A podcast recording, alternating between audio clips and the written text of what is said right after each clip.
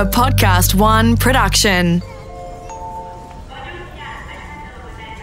Last year, I needed some serious focus time to write the first five episodes of Series 1 of Cryptonomics. So I got on a flight to Tokyo and I checked myself into a hotel and I sat down to write. 10 days and 20,000 words later, I'd finished the core of Series 1. I laid out all the basics of blockchains and cryptocurrencies and tokens and smart contracts, everything people might need to know so they wouldn't gamble away all their money. Because, well, back then, that was the crypto winter. Bitcoin had already collapsed from its high of nearly 25,000 Australian dollars down to just a few thousand a lot of people had lost a lot of money because they'd ignored the Buffett rule. That's named after the Wizard of Omaha, Warren Buffett. If you don't understand it, don't invest in it. Now, hardly anyone understands Bitcoin. It's a weird new form of money. It's the first of the cryptocurrencies, and like all money before it, cryptocurrencies possess three fundamental characteristics. They can't be counterfeited, they can be counted, and you can prove that you hold them. That's enough. That's all you need. And Bitcoin, Bitcoin has those qualities, as does Ethereum and Litecoin and Neo and EOS and Ripple and Stellar and a few thousand other brand new currencies. Okay, so we can make money, or at least we can make things that have the same attributes as money, but that doesn't mean they're worth anything. Bitcoin started out as an attempt to solve the payments problem on the internet. And that's a topic we'll come back to later in this episode. It turns out Bitcoin wasn't really a good fit for that. Visa and MasterCard process hundreds of thousands of transactions per second. Bitcoin, Bitcoin can do just a handful, and they'll take as long as 20 minutes to confirm. So maybe we couldn't build a payment system out of Bitcoin. But Bitcoin was still quite rare. It was being paid to the folks who devoted computer time to keep the Bitcoin books balanced, the miners who burned through enough electricity to power Switzerland, all to get a share of increasingly rare handouts of Bitcoins. So Bitcoin became a commodity. And that's when its price soared from dollars to tens of thousands of dollars. And after a bit of a break, it's back up again at around 15,000 Australian dollars. People are getting excited again. But things have changed. Things have changed a lot. And that change, it's only just getting started. I know this because I've just come back from Japan. I went there again exactly one year later, and this time I hadn't intended to write another series of cryptonomics, but and here's the unexpected thing. When I was in Japan this year, Series 2 of Cryptonomics, it, it, sort of wrote itself because a new story is unfolding. It's a different story from last year. The technology remains largely the same, but the world, the world has moved along.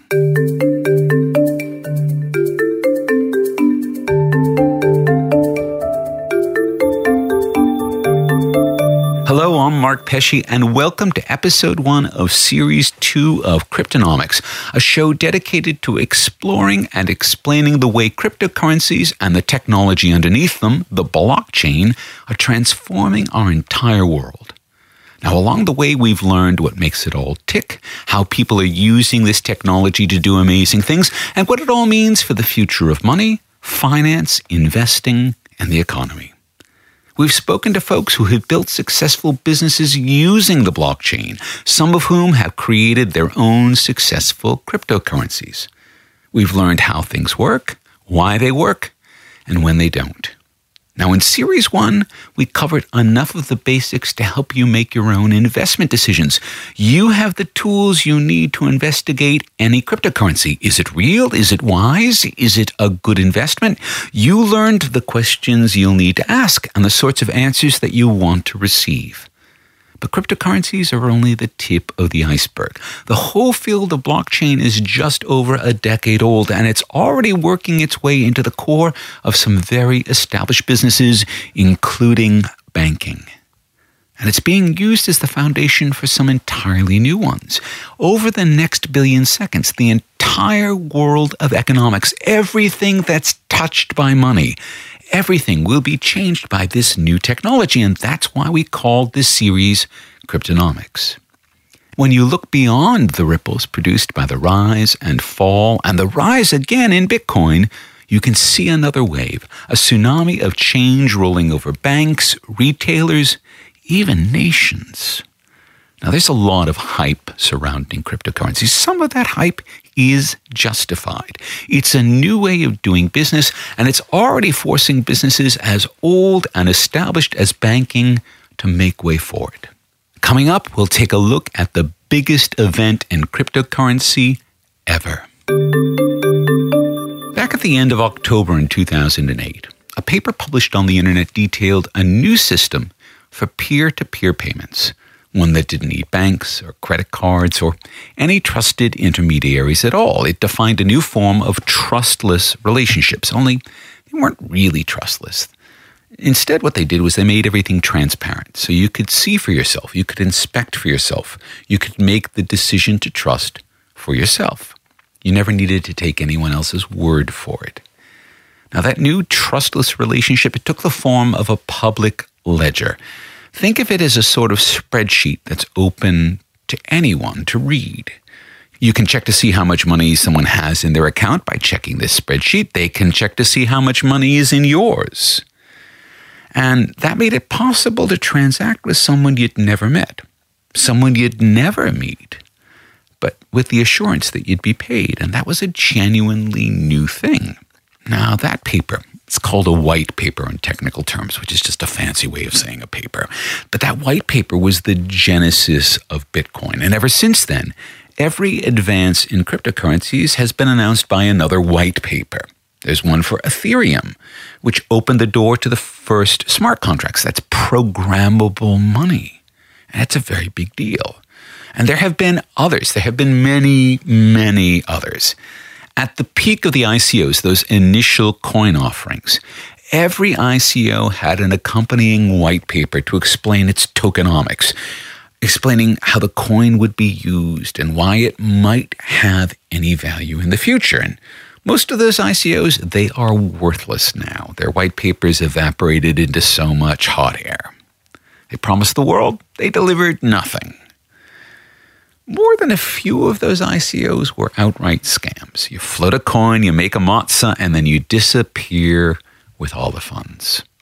And plenty that weren't scams, they were just bad ideas for businesses. I mean, we've seen this before. Back in the earliest days of the web, Web 1.0, we saw lots of companies hoovering up venture capital, rushing toward a public offering on the markets, and they didn't have any profits or any path to profits.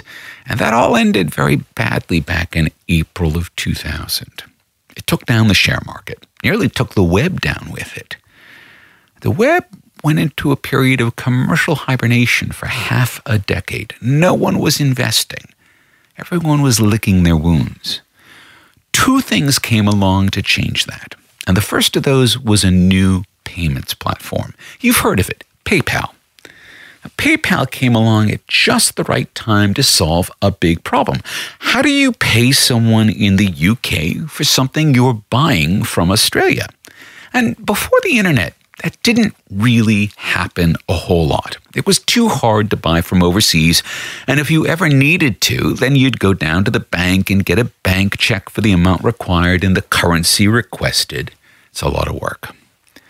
That was not going to work for a site like eBay, which had tens of millions of buyers from all over the world trying to purchase from hundreds of thousands of sellers, again, all over the world. That's a lot of trade in a lot of currencies and PayPal came along at just the right time to make that big problem disappear. Get a PayPal account, send money to anyone, or receive money from anyone with nothing more than your email address. Too easy. And so PayPal became huge almost overnight. It launched the careers of several Silicon Valley legends, including Elon Musk and Peter Thiel. Now, everyone knows Elon Musk. He went on to found Tesla and SpaceX. Not quite everyone knows about Peter Thiel, but Peter Thiel was in the right place at the right time to make the first investment in that other company in the second wave after the web imploded.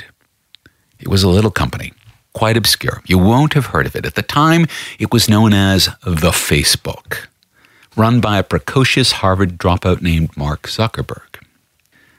The Facebook dropped the definite article, and Facebook went on to become the fifth largest company on earth, worth close to a trillion Australian dollars. And in an unexpected twist, one that must have amused Peter Thiel, in 2019, Facebook circled back on the same problem that PayPal had solved two decades earlier moving money. And we learned this on the 18th of June 2019 when Facebook dropped its own white paper. The advent of the internet and mobile broadband has empowered billions of people globally to have access to the world's knowledge and information, high fidelity communications, and a wide range of lower cost, more convenient services. These services are now accessible using a $40 smartphone from almost anywhere in the world. This connectivity has driven economic empowerment by enabling more people to access the financial ecosystem. Working together, technology companies and financial institutions have also found solutions to help increase economic empowerment around the world. Despite this progress, large swathes of the world's population are still left behind. 1.7 billion adults globally remain outside the financial system with no access to a traditional bank, even though 1 billion have a mobile phone and nearly half a billion have internet access. What would it be like to have no access to the banking system?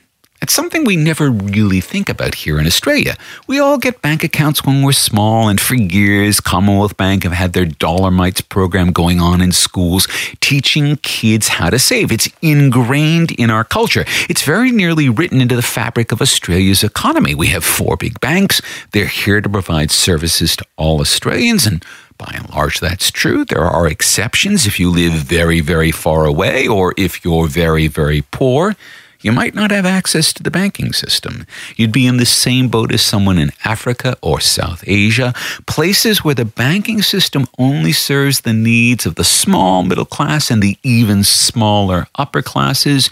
In the developing world, the business in banking is in meeting the needs of big business. Now, a lot of that had to do with physical infrastructure. In somewhere like Kenya, there just aren't a lot of bank branches. There'll be a lot in Nairobi, that's the capital, but none in Kenya's thousands of villages. You'd have to travel a fair distance to get to a bank branch. All of that changed in 2007 with the launch of a service known as M-Pesa. That's M-P-E-S-A. M-Pesa was an experiment. It was dreamed up in Vodafone's labs in London. It was trialed through their Kenyan subsidiary, Safaricom, and with the permission of and under the supervision of the Central Bank of Kenya. Now, what M Pesa did was, was really nothing short of magical, because although there were only a very few bank branches in Kenya back in 2007, there were a lot of vendors on the street selling mobile minutes. In the developing world, pay as you go services are the norm. You buy the minutes you need with the cash you have on hand. And well over half of Kenyans owned a mobile in 2007. So there was a big market for mobile minutes and thousands of vendors everywhere. M Pesa turned every one of those vendors into a bank branch any Kenyan could open an M-Pesa account. It's a real bank account managed by Safaricom and tied to their mobile number. And once it was opened, a Kenyan could go to any vendor of mobile minutes, hand them cash, and then the vendor would deposit that cash into their M-Pesa account. It was just like going to see a teller at a bank branch. And once it was in their M-Pesa account, they could transfer cash from that account to anyone else with an M-Pesa account just by sending them a text message. M-Pesa was designed from the start to be easy to use, and because it was operated by text messages, it would work on basically any mobile. So suddenly, Kenyans who were working in the capital didn't have to spend an entire day on a bus back to their village to hand a wad of cash to their family and then spend another day on the bus to get back to the capital. Instead, they could simply send a text message that deposited the cash into the family's M Pesa account. And in that village, there'd be another mobile minutes vendor, and they could visit that vendor and make a withdrawal from their M Pesa account. It was like having a bank branch in the village. It was suddenly like getting thousands of bank branches. And overnight, the Kenyan economy went from having a few banks and only a few more bank branches to more branches than you could count. Within a few years, 60% of the entire value of the Kenyan economy was passing through M Pesa. Most of it in small amounts, as people paid one another for things or city workers passed remittances along to family members out in the villages. It all worked brilliantly in Kenya. And people thought, well, if it works in Kenya, let's give it a try elsewhere. And it didn't work quite as well. Now, back in early 2015, I visited Rwanda. Rwanda is an East African nation. It sits across from Kenya on the opposite shore of Lake Victoria. So mobile money systems like M-Pesa, they got to Rwanda very quickly. But unlike Kenya, where there's only one big mobile carrier, Safaricom, Rwanda has three mobile carriers. Each of them share about a third of the population as subscribers. And each of those carriers started their own mobile money service.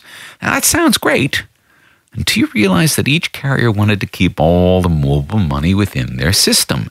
You could transfer money to another mobile subscriber on the same carrier, but not to a subscriber on another carrier. And that left Rwandans on three separate, disconnected islands of money and unable to move the money between them unless, okay, let's step back. Let me tell you a little story. At the end of my trip to Rwanda, I traveled with a few friends to go see the famed mountain gorillas, and on our way there, we asked our guides to take us to a local market. This is the place where the Rwandans are buying produce and basics like mops and brooms. At the entrance to the market, we found a small stand. It's just like what you see anywhere in Rwanda. At this stand, you could buy mobile minutes, you could charge your phone while you're in the market, and you could deposit or withdraw mobile money. So that stand functioned just like an ATM. People coming into the market would withdraw some money from their mobile money savings account and they'd use that cash for shopping. And they could do that no matter which mobile money carrier they used. The vendor accepted all three. They'd go into the market, they'd spend their money. I guess they could deposit any leftovers back into their mobile money account as they left the market. That's a lot more work than what you'd need to do if everyone could move mobile money without worrying about the carrier. Because in that case, you'd just be able to breeze into the market with your mobile and you'd be able to pay anyone in the market with a mobile money transfer direct from your account to their account. No cash needed. They could do that in Kenya, but they couldn't do that in Rwanda. Now, at the time we heard they were moving toward linking these three systems together. But in 2015, that seemed very far away. There wasn't a lot of profit in it for the mobile money providers, so it wasn't happening quickly, even though this would have really improved the mobile money services offered to Rwandans. Now, there's a rule for systems like this. It's known as Metcalfe's Law. The value of a network is the square of the number of the users of the network. So more users means more value, and not just a bit more value, lots and lots more value. Best example of that is Facebook, with more than 2 billion people using it for at least a few hours a month every single month. That's a lot of network and a lot of value. Facebook operates in over 100 countries, rich countries and poor countries, countries that have sophisticated financial systems and products, and countries that don't. Consider credit cards. We don't think about them because we all have them here in Australia, in America, in Europe, but there are plenty of places where people don't have credit cards. because credit cards mean banks and bank accounts and bank branches and a banking system that's geared up to working with people who might only earn $10 a day. And when we're buying things online, we use credit cards or possibly we'll use PayPal, but PayPal ends up being tied to a credit card or a bank account. And this is the problem that Facebook is tackling head on. All over the world, people with less money pay more for financial services. When people are asked why they remain on the fringe of the existing financial system, those who remain unbanked point to not having sufficient funds, high and unpredictable fees, banks being too far away, and lacking the necessary documentation.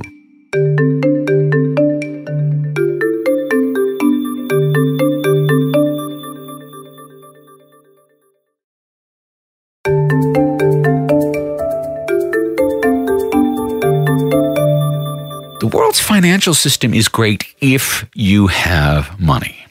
But if you don't have money, how do you open a door into a financial system that can help you earn it? That access, that's the goal of Facebook's new cryptocurrency Libra. Now, we shouldn't take any claim from Facebook at face value. We need to be very cautious. We need to be very inquisitive because this gift horse definitely needs a good look in the mouth. Facebook has done all the work to create a Libra cryptocurrency, and they started an association to manage the currency. Now, more about that association in another episode.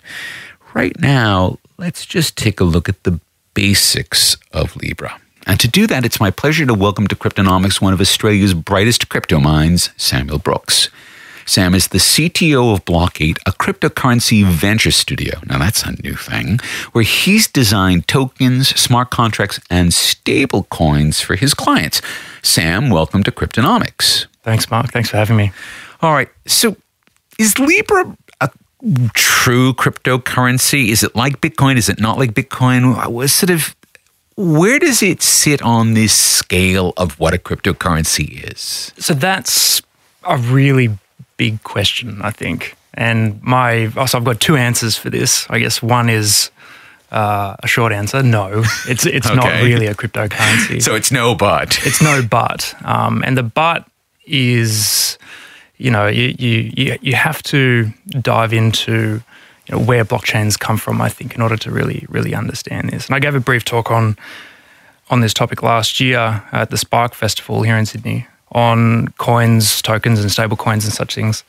And I think it's always important to try and agree on terminology. You know, there's this is these are underdefined terms that we're dealing with, um, and there's lots of them. And you sort of get these bubbles of jargon that that pop up in various places along the DLT landscape. So, um, I think it's also important to try and understand money just a little bit, and uh, that's actually a pretty hard thing to truly understand uh, because it's it's it's a combination of several phenomena and technologies, including like human psychology, things like shared belief, network effects, and macroeconomics and, and governance. Understanding money, I think, also means understanding value. So, you know, there are there are a lot of still a lot of people out there, including my dad, actually, who still don't realize that fiat money is not actually backed by gold anymore. So fiat money being, you know, dollars or right. or yen or whatever. Fiat coming from the French word fact, which means that it is a fact that this thing is issued um, by the government. It's this, you know, it's the stuff you have in your electronic bank accounts, the stuff you have in your wallet. Um, we actually dropped the gold standard a long time ago. But in, in essence, fiat is backed by a network effect. Right. It's backed by the fact that the Reserve Bank says you should believe that these dollars are good dollars, and we have an economy to prove it. Exactly. All right. So what's Libra backed with then in that circumstance? And we hear about this quote unquote stable coin and this basket of currencies. What does that actually mean in this context? If you're referring an Australian dollar back to the Reserve Bank or you're referring an American dollar back to the US Federal Reserve, what are we referring a Libra back to? Libra is backed by uh, or at least they say it will be backed by a basket of international currencies, including the US dollar and uh, government issued securities. So, relatively stable external assets uh, and diversified in such a way that uh, it's stable on a on a global level. In a bit of a shell game here, if we say that those state currencies are backed by belief, right? It's the Tinkerbell effect. You really kind of, and and and, and I, everyone I think is okay with that at some level until you print a lot of your currency and then you end up like Venezuela or Zimbabwe. And when Yeah. I was at the G20, someone gave me a ten billion dollars Zimbabwe note. Which I now treasure, and I will take a picture of it and we'll put it up on the website to show you exactly what happens to a currency when people forget to believe in it. So you have this new currency that Facebook wants everyone to believe in, and, and the way that they're getting them to believe it is by using all of these other currencies and other financial instruments, such as bonds, that people believe in the value of. And they're saying, okay, because you believe in the value of that, then you can believe in the value of Libra. Yes, essentially. You designed a stable coin last year, and I remember because we had a long conversation about this. Yeah. And it's actually kind of hard to design a stable coin, right? Because you kind of have to sort of understand that it has to be stable when everything else in the world is in motion around it. So, how do you do that? Well, there's uh, uh, this comes back to terminology, right? And so uh, there's there's really two kinds of of stable coins, and it gets back to the question about whether or not Libra is a cryptocurrency, because you have effectively trusted stable coins, in which you need to trust some party that uh, or, or some, some entity, some some issuer that there is something of external value backing the token in which you're transacting against. So, the Tether being a good example of that, where they were Tether. supposedly going to bank a single US dollar for every Tether they issued, although there has been a lot of question around that Right. more recently. Right. Tether is a good example, you know, and you've got some others, True USD, the Gemini dollar, usually being backed by by the US dollar, and then you have trustless cryptocurrencies or trustless stablecoins in which they're completely endemic to the to the to the blockchain, to the program that's that's being run to secure these transactions and ensure that there's no double spending effectively. And this is what you did because you did a stable coin that was, I believe, on the Ethereum blockchain, right? Right. And so it actually represented a value in Ethereum. So, in other words, it was backed by Ethereum, right? Uh, not not exactly. So okay, good. So as I said, there's there's two types of stablecoin: trusted and untrusted. And uh, the untrusted ones, because they operate entirely within a blockchain system and they don't reference any external information or external any external assets, uh, they have to be algorithmic. So they need to effectively be self-balancing and and uh, affect that stable price over time with respect to an external asset. So, if the price of Ethereum goes way up, then you adjust the stable coin to be less of it. Or if the price of Ethereum goes way down, which it did, Yeah. then you have to adjust it again. It's actually stable with respect to uh, an external asset, so the US dollar, and since then the team has has released other ones, so stable with respect to yen, uh, Australian dollars, Canadian dollars, and so forth. But effectively, a you, you you need some sort of market mechanism to have a trustless stablecoin. So so we effectively did this by having a two token system. We had one token which was in f- fixed supply but of variable value, and a token which which was issued from that fixed supply token, which was of variable supply but of fixed value.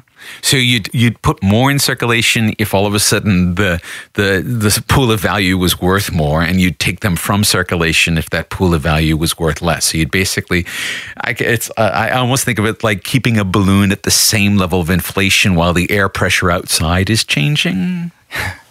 I don't know if the team would agree with the word inflation, but uh, Sorry, not not in the economic sense of the word, but yes. So yeah, we effectively created a, a stability market. So we- uh, a market between the users of stability, which used the stable coin, and there was a fee which fed back to the providers of that stability, which by holding the the fixed supply token enabled them to create and destroy the supply of the stable coin in order to maintain its its fixed value.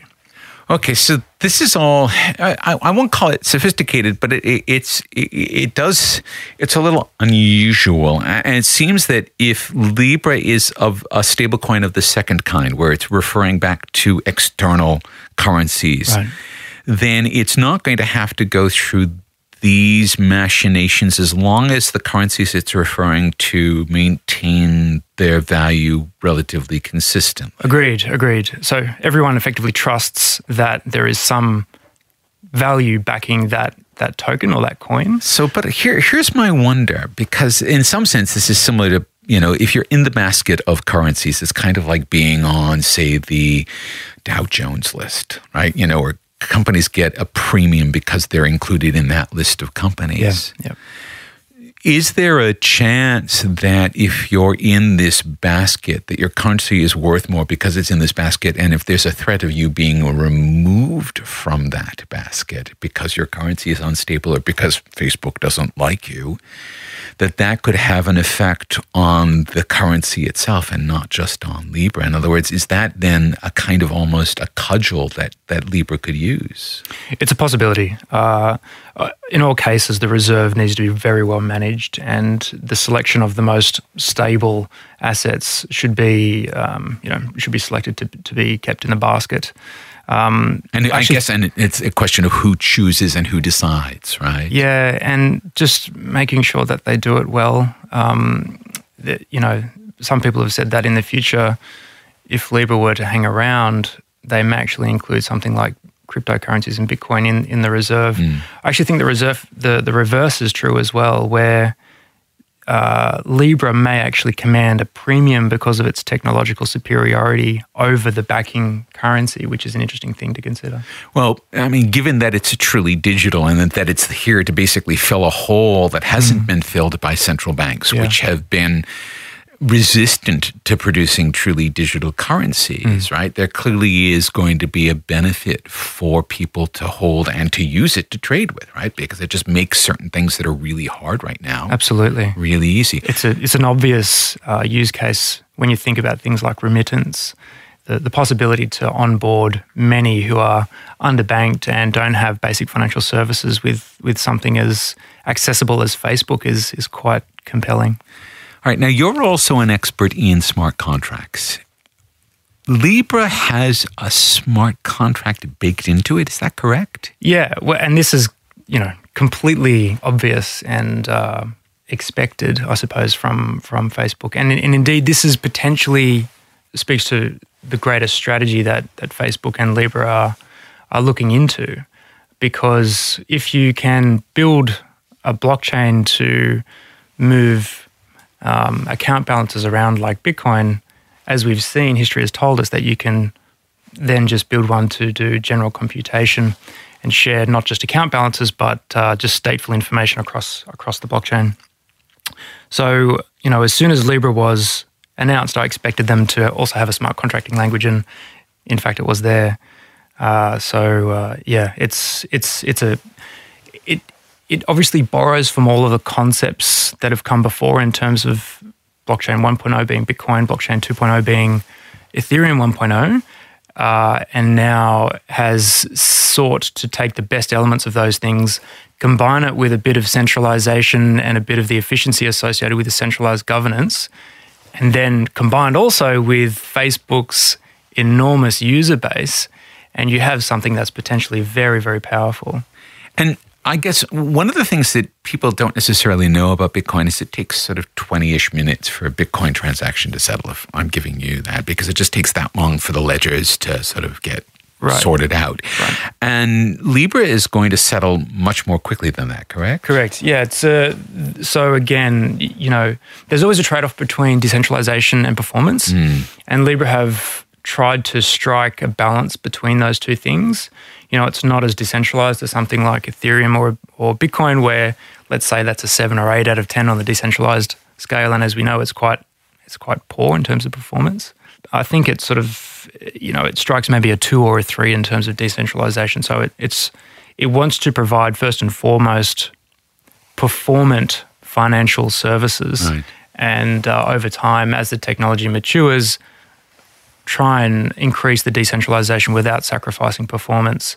So the uh, uh one way they do that is to select a certain, um, let's say, semi-trusted consensus mechanism. I think theirs is called hot stuff. uh, which is an interesting name for a for a mathematical algorithm, where you have uh, so, so, that's a leader based algorithm. You have a leader which is uh, coordinating consensus, and you have uh, what's what's known as instant finality. So with with Bitcoin and with Ethereum with proof of work, you have to wait a certain number of blocks in order to be sh- relatively sure, probabilistically speaking, that your transaction is not going to be reverted. But with a consensus algorithm like Hotstuff and some others that uh, have been invented more recently, you have instant finality. So once the block is included, it, it, your transaction is not going anywhere. Okay, so one of the things that's starting to become clear when you talk about 1.0 as Bitcoin, 2.0 as Ethereum, arguably 3.0 as, as Libra, is that there's a real learning process that's going on. That as we're working with cryptocurrencies more, we're getting a better sense of actually how to make them work well in different situations. It's hard to think that Libra is the end of this if we go forward, and, and the one thing that we've seen quite clearly is that every central banker has now got this weird fear in their eyes because they never thought they were going to be digitally disrupted, and certainly not by a technology company, and it's now just happened to them. Are we going to see central banks now starting to become very conversant in these technologies so that they can go to a 4.0 or a 5.0 for their own currencies? Is that a natural thing for us to expect? It's a good question. So, and some of my colleagues in the blockchain space in Australia have been attempting to have the conversation with the RBA about about this very topic. And the RBA is not having any. Uh, yeah, it's you know they're they're large bureaucratic organisations, and change is hard, almost by definition, right? Some have called you know the government as uh, you know a well armed insurance company, and in a lot of ways that makes a lot of sense. And uh, yeah, so um, if you have a look at the evolution of blockchain technology, where we're attempting to solve for certain features, Bitcoin solved for the double spend problem. It fundamentally enabled us to perform these sorts of transactions without any intermediaries. Ethereum came along and added general computation. And now the next wave of blockchains are doing so with a high degree of performance so that they can scale to what Facebook Global is basically scale. saying billions of users. Yeah. So that all those elements together mean you've you've solved most of the problems. The next key problem on the blockchain in, in terms of blockchain future would probably be privacy, integrated privacy solutions, but most people in the space I think believe that if you solve for the scalability problem with general computation, then you can layer over the top privacy solutions as as required. So, which we're going to need because all of a sudden we're going to have a big global ledger of everyone's transaction activity everywhere because of Libra. I don't think that's going to be managed with integrated privacy technology such as zero knowledge proofs or anything like this. I believe, at least what I can fathom from the various documentations, is that it's it's simply going to be um, operational controls over that information. So what can who uh, see who, who, can see what effectively? we're going to rely on basically facebook saying that they're not going to peek under the wiring. All right sam yeah. you have really illuminated this topic for us. Thank you for joining us on cryptonomics. Thank you for having me. Probably the most interesting thing about libra now and for some time to come is just how provocative it's proven to be Everyone has an opinion on it, including the President of the United States. I'm not a fan of Bitcoin and other cryptocurrencies which are not money and whose value is highly volatile and based on thin air. Unregulated crypto assets can facilitate unlawful behavior, including drug trade and other illegal activity. Similarly, Facebook Libra's virtual currency will have little standing or dependability. If Facebook and other companies want to become a bank, they must seek a new banking charter and become subject to all banking regulations, just like other banks, both national and international. We only have one real currency in the USA, and it is stronger than ever, both dependable and reliable. It is by far the most dominant currency anywhere in the world, and it will always stay that way. It is called the United States dollar. Now, it's the president's job to defend the currency against competitors. But how could a cryptocurrency, And it's one that still doesn't exist. Really, not even much more than a white paper. How could it inspire such a reaction? And not just from the President of the United States, but from someone who, at least in economic circles, is more powerful. Here's Jerome Powell, chair of the U.S. Federal Reserve, the most powerful banker in the world. Libra raises many serious concerns uh, regarding privacy, money laundering, consumer protection, and financial stability. Uh, these are concerns that should be thoroughly and publicly addressed before proceeding. And that's why at the Fed we've set up a working group uh, to focus on, on this set of issues. We are coordinating with our, our colleagues in the government in the United States, the, the regulatory agencies and Treasury. We're coordinating with central banks and governments around the world to, to look into this. Um, and I'll just add that the process of addressing these concerns, we think, should be a patient and careful one and not a sprint to implementation. Central bankers treasure safety. They want things to be the same tomorrow as they were today. Now, I got the opportunity when I was in Rwanda to ask the head of Kenya's central bank whether he'd expected M-Pesa to be so successful. Of course not, he replied. We'd never have let it happen. And even though M-Pesa turned out to be a very good thing for Kenya, it was also a very big thing for Kenya. And central bankers do not like unintended consequences. No one knows what a global cryptocurrency like Libra, backed by one of the biggest companies in the world, Facebook, no one knows what that will mean, and people are scared. The president, the chair of the Federal Reserve, and lots more besides. They don't know what they're scared of yet. So, in their fear, they all point to one thing money laundering. Because that's something that's both a big danger and something that we have laws to prevent.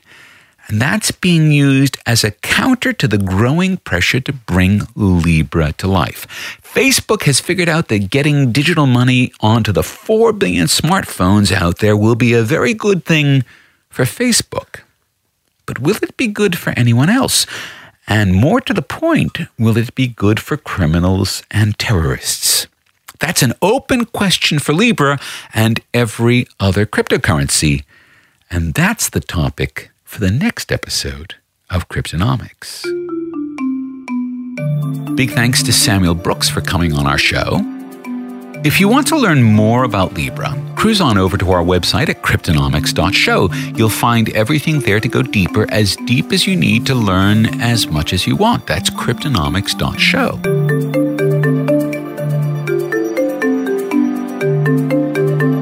The Next Billion Seconds Cryptonomics was written and presented by Mark Pesce, created in collaboration with Podcast One Australia.